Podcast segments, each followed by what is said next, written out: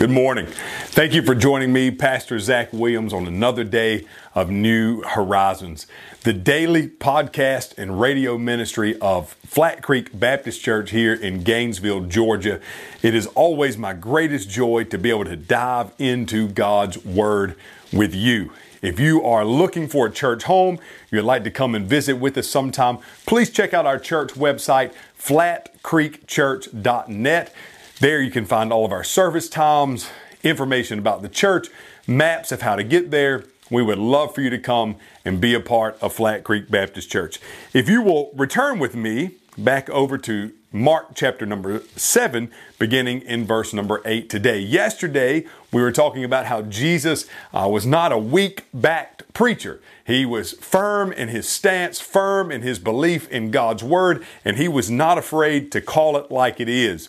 And so we saw that yesterday as we saw Jesus saying, You know, these people, they honor me with their lips their heart is far from me. He called them a bunch of hypocrites. He wasn't holding back. And now he's going to continue in this message to the religious leaders of his day and is uncovering just how the tradition of man has taken away from the presence of God. And consider this they were so consumed with their traditions, their laws, their commands and so intent on making sure that these things were fulfilled to the dotted I and the cross T, and watching the disciples and Jesus so intently to make sure that they fulfilled every single thing that their tradition had handed down, that they didn't see that the one who stood before them was the Messiah. Friends, if we get so caught up in these traditions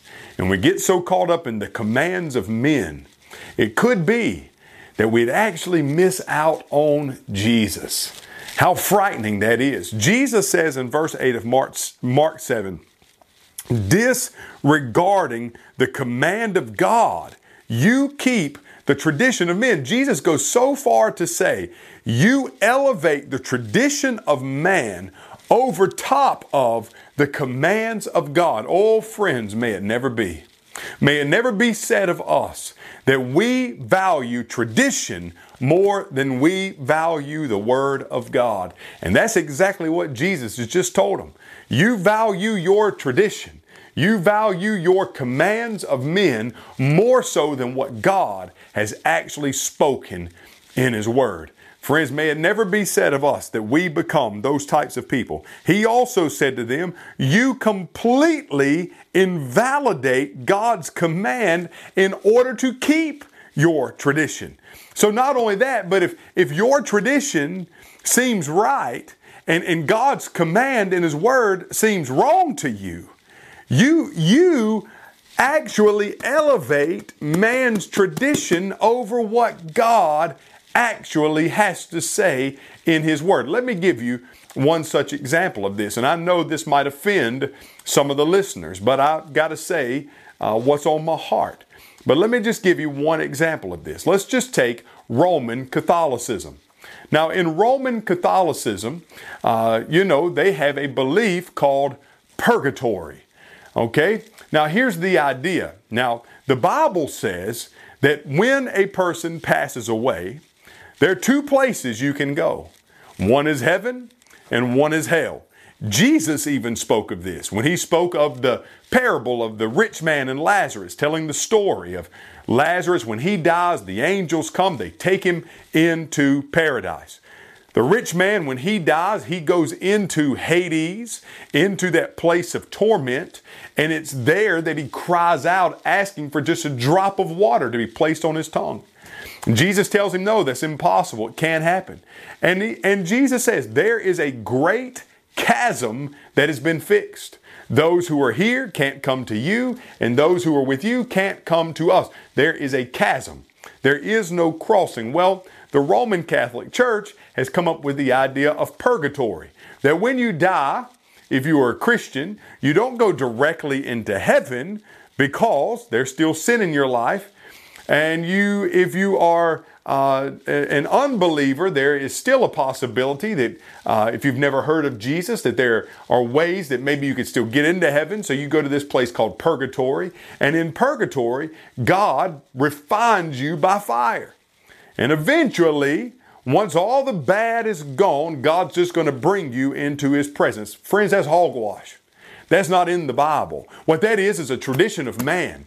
Something has been handed down from, from men who, who don't like the justice and the, and, the, and the wrath and the anger of God against sin. And so they try to come up a way in order to make God more like themselves, in order to make God seem more likable, in order to try to answer questions that they have in their own heart and in their own mind. Friend, the Bible says there's a heaven and there's a hell.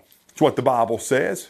And you're going to go to one of those two places, and it all depends on your relationship with the Lord Jesus Christ. However, what man does, man does, they say, What? I like, I like my tradition more than I like God's word because it sounds a little bit better. So I'll go this way. And let me tell you what Satan does. Satan laughs all the way home. He laughs when men invalidate God's word to lift up the tradition of men.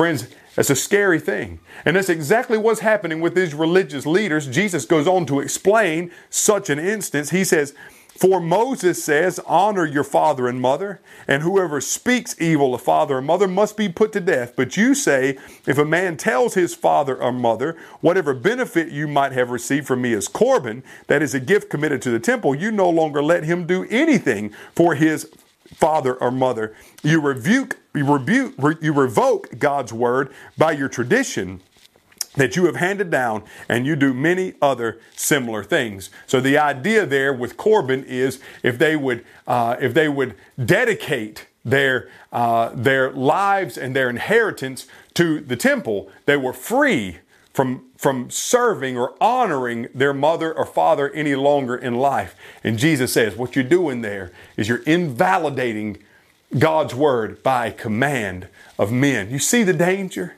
Do you see the danger here, friends? I mean, Jesus hits it right there at the end. He says, You revoke God's word by the tradition of man. Friends, that's scary. And I hope in the church today that we're not doing the same thing because we love our traditions more than we love this book. Friends, you stand on this word. Don't back off of this word. You let this word be your guiding post. You let this word be your guiding light.